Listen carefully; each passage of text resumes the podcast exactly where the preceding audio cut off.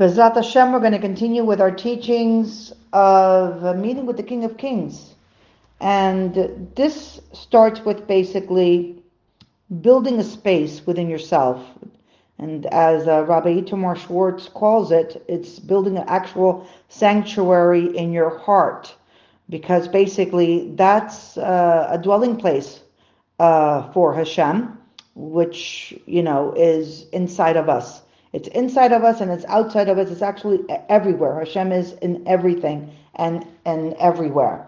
So it's also what we're learning. We're learning from the teachings also of Rabbi Itamar Schwartz from the building a sanctuary in the heart, which we talked about in the first lesson, which talks about it's a manual of a development of personal and intimate, creating a personal, intimate relationship with your God, with Kadosh Baruch Hu. And we're going to start by learning how to build that from within. So we're going to start to create that foundation, and we're going to build a structure for it so that we can contain, I guess, be a vessel or be a kli to hold that light and to extend it out and to connect and create a strong bond with our Creator. So let's contemplate here with an example of a common mitzvah. For example, that the men do. They don their talit. So a man rises in the morning, he goes to shul. He wraps himself in his talit. So he's fulfilled a Torah mitzvah. What is he thinking about as he does this? And actually, the first question should not be what he thinks about, but does he think at all? And quite possibly his actions are done with virtually no thought. And so we refer to contemplative thought. There is, of course, some practical thought. But let's assume that he does think. Let's analyze his thoughts while wrapping himself in the talit. If he's thinking properly, he should be thinking as follows. Since the halacha is that a Torah mitzvah requires intent, I intend that by wrapping myself in the talit, I shall fulfill a Torah mitzvah. So now let's think about this. We mentioned above in the Zohar Kadosh that describes the 613 mitzvot as 613 pieces of advice on how to become close to Hashem. So if so, since a person wears a talit every day, day after day, week after week, for many years, why doesn't he sense the closeness to Hashem that should have developed from the many times he fulfilled this mitzvah? And so the words of the Holy Zohar, after all, are true and factual. It ought to be that everyone who has in mind daily to fulfill the Torah commandment of wrapping himself with a talit should gradually feel in his heart more and more closeness to Hashem. So why do we find that there's not that many people who have merited attaining palpable closeness to Kadosh Baruch Hu through their daily wearing of, let's say, the talit? So there has to be a deeper and truer way to fulfill this mitzvah. We have to search for what's lacking and the way that we put on our talits to discover the inner goal, which is palpable closeness to Hashem. It does not result from performance of this mitzvah, even among many fine people. So we have to try to understand this issue. We have mentioned only one example, wrapping oneself in a talit. But we also learn Torah and fulfill numerous other mitzvot. So what is it that prevents us from feeling close to Hashem through these mitzvot? And so perhaps we can fulfill the external conditions of the mitzvah, but for many of us, we lack the inner essence and purpose, which is the closeness to Hashem. So we need to clarify, how does one learn Torah, perform the mitzvot in a way that will generate an inner sense of palpable closeness to Hashem? So in my heart, I will build a sanctuary. And this sums up the responsibility of every single Jew. The mitzvot has to bring us to a state where Hashem is going to be with us and dwell in our hearts. And we will all really sense it. So that being the case, we have to now clarify that how a person can continue learning Torah and observing the mitzvot, putting his maximum effort into it and simultaneously transforming them into a path towards experiencing in his heart real closeness to Hashem. And that's to say that we should seek a method on how a person can bring himself closer to his Creator and reveal within the deeds that he's already doing a great energy and strength that will bring him to a true closeness to his Creator. And we are suggesting that all that we're saying here is that it's included in the comments of the Mesilat Yesharim, that there are two ways of accessing one's actions, examining and scrutinizing. There are certain behaviors that simply must be stopped, but even the deeds that should be continued must be scrutinized and constantly evaluated, so to perform them in a more meaningful and proper way. So let's summarize the ideas that we've come up and we've discussed up to this point. We first established that the purpose of man in this world is to live in a state of the dveikus with the Creator. We said that in the first lesson, in our first shiur.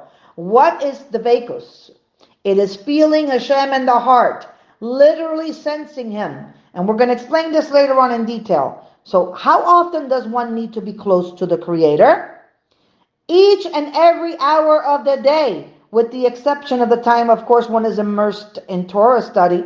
So a person must feel that just as he cannot exist without air to breathe, because he would die, chas v'shalom, he has to also must strive to sense that his whole vitality comes from feeling closeness to Hashem, because without it, he's considered as if, chas v'shalom, he's dead.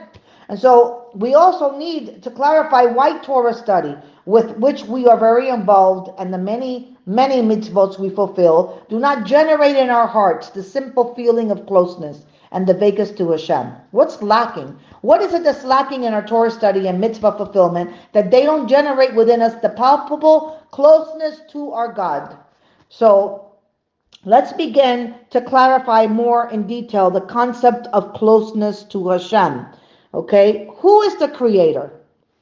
Has anyone ever seen Him? The pasuk clearly states that no person can see me and live, right? Remember in the Torah? Even concerning His glory, Moshe Rabbeinu asked to see, show me now your glory. And Hashem said to him, you'll see that which is behind me, but my countenance cannot be seen. So Hashem Himself certainly can't be seen at all. And this is clear and obvious to everyone. We know this. So what do we mean when we speak of being close to the Creator, as in the pasuk, as for me, closeness to Hashem is my good? What does it mean to be close to Hashem? So there's a well-known statement of Hazal. Hazal says, no place is devoid of Him. So in other words, Hashem is literally everywhere. So if we try to understand the concept of closeness to the Creator in a physical sense, and the manner that a chair might be close to a table, then we will all be considered close to the Creator. Because whatever we are, the Creator is always present. Wherever we are, He's there. So why then does one need to toil his entire life to achieve closeness to Hashem? After all, the moment one is born, we're immediately close to the Creator. So what then is our life's work? What is it? So obviously, it's not the meaning of closeness to Hashem. When I sit near a table, I'm close to the table. When I sit in a chair, I'm close to the chair. But this kind of closeness is not the closeness to the Creator that we're looking for. Not what we're trying to learn. So closeness to the Creator is a completely different concept, guys. Once we have clarified to ourselves the principle demonstrated earlier, that the entire purpose of one's life is to be close and attached to the Creator. Remember, we wrote down a piece of paper and we said we would look at every 15 minutes. I hope we're all doing that, right? We must develop a clear concept of what kind of closeness is this. If the nature of this closeness to Hashem is unclear, and one doesn't know what kind of closeness is meant, so how can a person find a way to acquire this closeness? The goal of closeness to Hashem is undefined. Then the way to achieve it will perforce remain unclear. So a person should be prepared to pay millions, his entire fortune, just in order to understand this one point, guys. Because without it, we don't know what we're supposed to gain from our entire life. So what point is there in life if one doesn't understand what it's about, what its purpose is, and what is his task in life? Can a person achieve closeness to Hashem without any concept of what it is? Can it be achieved automatically without even needing to know its essence and the way to achieve it? Think about that. So only after a person knows clearly where exactly he needs to get, where he needs to go, he can work to find out how to get there. So, for example, a person who's traveling from the road from Yerushalayim to Bnei Brak, right? If he's not at all aware that he wants to reach Bnei Brak, how can he know which road to take? It's logical. There's no point in trying to work out the route because he might not want to get to Bnei Brak, but to Sfat. In any case, his task would be to ascertain the road to Sfat. So it follows that a person has to first clarify. We have to know where we need to go. And only then will our task be to ascertain the road that leads to the desired destination. So if we were to consider that it's impossible to clarify this concept of closeness to Hashem, then we will have to conclude that Hashem expects us to do something that we cannot understand. And can that be? Can this be? So it must be that this is something that can be understood by anyone. Our task is, therefore, to clarify this concept of closeness to Hashem. It has to be clear. So a person who has not yet reached a clear understanding of true closeness to Hashem is not just ignorant about a detail of a particular topic. He's ignorant about the very essence of one's life. And life in this world and all human activity, whether it be Torah study, mitzvot, worldly matters, exists only to enable one to attach himself to his Creator. So if he doesn't know what cleaving to Hashem means, we have no clear understanding of the purpose of life and no clear knowledge of the essence and inner purpose of all our needs. So a person may learn Torah and fulfill mitzvot, but we don't know where these acts should lead us. Do we get it? Are we understanding? So let's use an example. A man needs to buy a house. And over a period of 20 years, he saves a certain amount of money each month. But at the end of the period, he has enough money to buy a house. However, he doesn't know where to go to actually acquire a house. He sits and he thinks about it, but he can't figure out where to turn to buy a house. So he consults with friends and they direct him to some real estate agent, and he ignores their advice and instead sits and tries to figure out how he can find a house for sale. So then he goes from place to place, accomplishing nothing.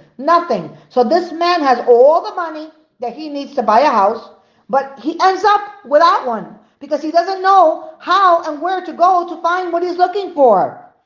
And so this man's predicament is very similar to that of many of us. Maybe, I'm talking about myself as well, that we keep mitzvot and we learn Torah, we possess Torah and mitzvot, but do we not know how to use them to acquire the state of, in my heart, I will build a sanctuary?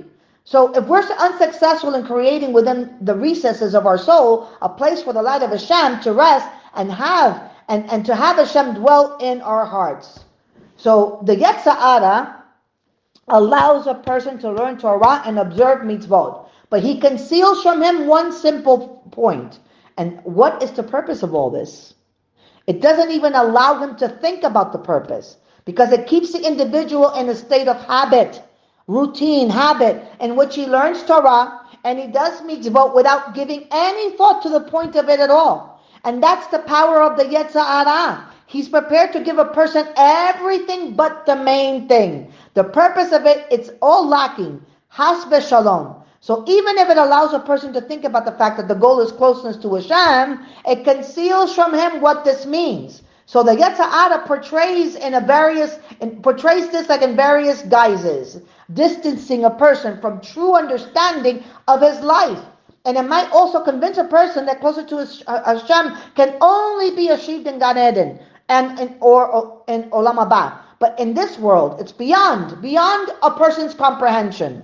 And it plants in a person's mind the notion that there's no need. There's no need to understand closeness to Hashem, and that it will come automatically to anyone who toils in Torah and fulfills the mitzvot. And so then the person imagines that when he leaves this world and he ascends to Shemayim, he will immediately sense a great and wondrous closeness to Hashem, depending on his level. But that's not a matter to be occupied with in this world. That's what he's thinking, not for this world. So the Yetzirah convinces the person that there's no need to be concerned with these hidden matters of heavenly affairs, which is tantamount to desiring to know the future and the unknown. It tells a person that instead of being curious and looking into the hidden future, should better use his time and serving the Creator through just go learn Torah and mitzvot in a simple way. Don't become preoccupied with the issue of being close to Hashem. And these and many such arguments are commonly used by the Yetzirah. They're innumerable, but the common denominator is that a person is kept away from the will and desire to understand closeness to Hashem and from achieving in his heart a palpable sense of attachment to Him. May Hashem help us, Bezrat Hashem, ignore these suggestions of the Yetzirah and to commit ourselves to clarifying the nature of true closeness to Hashem and how each and every one of us can, and we have to achieve it. We have to. So now we're going to try to describe in simple words the essence of closeness to the Creator, right? So what is this closeness which David HaMelech said, as for me, closeness to Hashem is my good? So let's think about that. So the first question that has to be asked is, where's Hashem? When I wish to become close to a person, right, I have to first identify where he is. And when I know his location, then I go there. And I'll stay near him. I'll be close to him, right? So when a person seeks and wishes to be close to Hashem, he has to first clarify, where is he? Where is Hashem? Where is he to be found? If a person doesn't know where to find Hashem, how can he become close to him? So our sages have clearly stated that there's no place, guys, there is no place devoid of him. That's to say, he's present everywhere. Everywhere, as we say, you existed before the world was created, and you exist after creation. We say this in our in Shacharit. So just as before the world was created, Hashem was everywhere. And even too, after he created the world, although there's a world and created beings, Hashem is literally everywhere. Nothing prevents him from being everywhere. So to become close to him, there's no need to leave the country or the city or to travel within the city. For the matter is very close to you. Hashem is everywhere. Therefore, a person can find him and be close to him anywhere. Anywhere he wants. If a person thinks about this, one has to ask a simple question about David HaMelech's statement. As for me, closeness to Hashem is my good. So why did he use the word closeness? Right? After all, if Hashem is found everywhere, and he's present wherever the person is, even where his body is standing, he is not only close to a person, Hashem is and the person are completely together. So the term closeness is relevant when one thing is next to another. But if they're completely together, right, it's not really appropriate to use the term closeness. So, but the truth is that such questions come from an attempt to define intellectually where Hashem is. Then one decides that the term closeness doesn't adequately express the closeness between Hashem and man from a spatial perspective.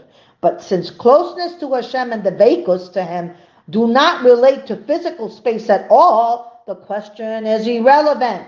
So this idea is we're going to talk about it later on, but however, the question itself ought to arouse a person to clarify the true nature of closeness to Hashem. After he clearly understands and his soul clearly grasps the essence of closeness to Hashem, it becomes possible to conceive and grasp the distinction between the closeness to Hashem and unity with Hashem. Okay, so Bezrat Hashem, Hashem will give us a privilege to genuinely grasp these concepts. Bezrat Hashem. So I'm going to continue here, and we're going to go a little bit more, and then I want us to think about and ponder about what it is that we're actually learning here. Like, where is Hashem? Do we not know that Hashem is everywhere, and wherever we are, that's where Hashem is? So we've already defined that closeness to Hashem is not related to space. It's a deeper kind of closeness. Guys, let's first think about the concept of closeness in this world and try to understand more profoundly what closeness to Hashem is in the spiritual world. So we're going to begin with an example. For example, a man is sitting in his house and he's speaking on the phone. In his conversation, a friend enters the house. So the host indicates to his guest that he should wait a moment until the telephone conversation is finished, right? After he finishes talking, he apologizes for having to keep them waiting, explaining that he was talking to a close relative. So the guest then asks, so who's the close relative? Where does he live? And the host provides his full name and adds that he lives abroad. And so the guest then asks in surprise, so if he lives far away, how can you have called him a close relative? And so then the host answers, I didn't mean that he's close from a perspective of space, but rather he's closely related. He's my cousin. So in the physical world, there are two kinds of closeness, spatial closeness and familial closeness, such as like a father, a son, an uncle, a cousin, and so on. The familial closeness of a cousin is totally unrelated to space. Rather, since they have a family connection, They have a deep bond based on their common ancestry, which makes them emotionally close, right? So in other words, the closeness is more profound than spatial closeness because it's a relationship based on their common source. And since they have a source, there's a deep emotional closeness. Okay, you with me so far? So having clarified that there's two kinds of closeness, one spatial and one familial, which generates emotional closeness and bonding, we're going to continue now to contemplate whether the two kinds, these two kinds of closeness are in any way dependent upon one another. So clearly, spatial closeness doesn't guarantee familial closeness, and familial closeness doesn't guarantee spatial closeness. So in other words, one could be standing next to another person and have no emotional bond with him at all. And in fact, the spatial closeness might actually cause an emotional distance due to differences of opinion. They could create a rift between two people, right? We've seen that happen all the time. So conversely, a familial closeness that causes an emotional bond or emotional closeness by itself doesn't necessarily come with spatial closeness, because sometimes the people closest to you, like your father, son, best friend, or whatever, are spatially very far away, and yet it doesn't conflict with their emotional closeness in any way. And so spatial closeness doesn't guarantee familial closeness, and familial closeness doesn't guarantee spatial closeness. So I hope we understand that. So now there's a distinction between these two. So when we say that two people are spatially close, it's a condition that exists in the present. But however, with emotional closeness, even though there's a closeness in their souls, it might not be evident each moment. So one may love his relative or friend and be very attached to him, but the feeling is not always in the forefront of his mind. At specific times, it comes to the fore, like in times of celebration or Chas v'Shalom, the opposite, when a person shares a difficult or painful experience with people who are close to him. So now that we've clarified the essence of closeness in this world, now let's return to consider closeness to Hashem, right? Is it in any way similar to the kinds of closeness we are familiar with in this world? So as far as spatial closeness is concerned, we already pointed out that nothing is as close to a person as Hashem. Nothing. Since there is no place devoid of Him. We talked about that. We mentioned that. So if Hashem and a person are in truth constantly really together, and they do not separate at all from each other, there's nothing else in this world that a person is always so close to. Even in a situation where there is a constant closeness between two individuals, they do not actually exist in the same place. But Hashem and the person are always close to each other with unparalleled degree of spatial closeness. And with regard to familial closeness or friendship, the Pasuk states explicitly, you are children to Hashem, your God. The Pasuk says, do not forsake your friend and your father's friend. It refers to Hashem as a friend, since we are both the children of Hashem and his friends. And consequently, a person is already close to Hashem from a spatial perspective. Like there's no place devoid of Hashem, right? There's no place devoid of Him. So from a familial perspective, we're all children to Hashem. You are children to Hashem. So from a perspective of friendship, do not forsake your friend and your father's friend. So in what way then do we actually lack closeness to Hashem? So the main point is missing. In this world, when someone is close to something, he senses that he's close to it. And if one is related to someone by virtue of being like his father, son, uncle, cousin, if he senses the closeness. But if one has like a dear friend and he senses it, right, the soul feels it clearly. But the crucial question about the various kinds of closeness with Hashem that we have, like space, family, and friendship, is do we feel that Hashem is close to us through all these relationships? Do we feel that? When we say that there's no place devoid of Him, do we merely know this like fact intellectually? Or do we actually sense that Hashem is with us everywhere? So if we were to sense it, it would be constant awareness because He's constantly with us. Like as to familial closeness, do we merely know? Do we know in our minds that we are His children? Or do we clearly feel it in our hearts with a deep, permanent love like that of a son to his father? And likewise, when a person considers that Hashem is referred to as your friend, is this merely another fact that he knows, or does his friendship live and breathe within him? Does it live and breathe within you? Think about that for a minute. We've already seen that we're already close to Hashem in every way, but the problem for most people is that this is merely a piece of information, because the real feeling of closeness, the feeling that Hashem is always near us and within us, the feeling that we are really His children and friends, it's what's lacking. We are close, but we don't sense it. So when we're physically close to something, we sense it, but when the closeness is spiritual, we might know of it, but we rarely feel it. So to gain a better sense of this idea, we're going to explore the issue and see how even in this physical world, not every kind of closeness can be felt. And we're going to provide, B'ezat Hashem, tomorrow, in tomorrow's lesson, we're going to provide some examples of both what spatial and familial closeness, like showing us. We're going to show how a person might not be aware of them.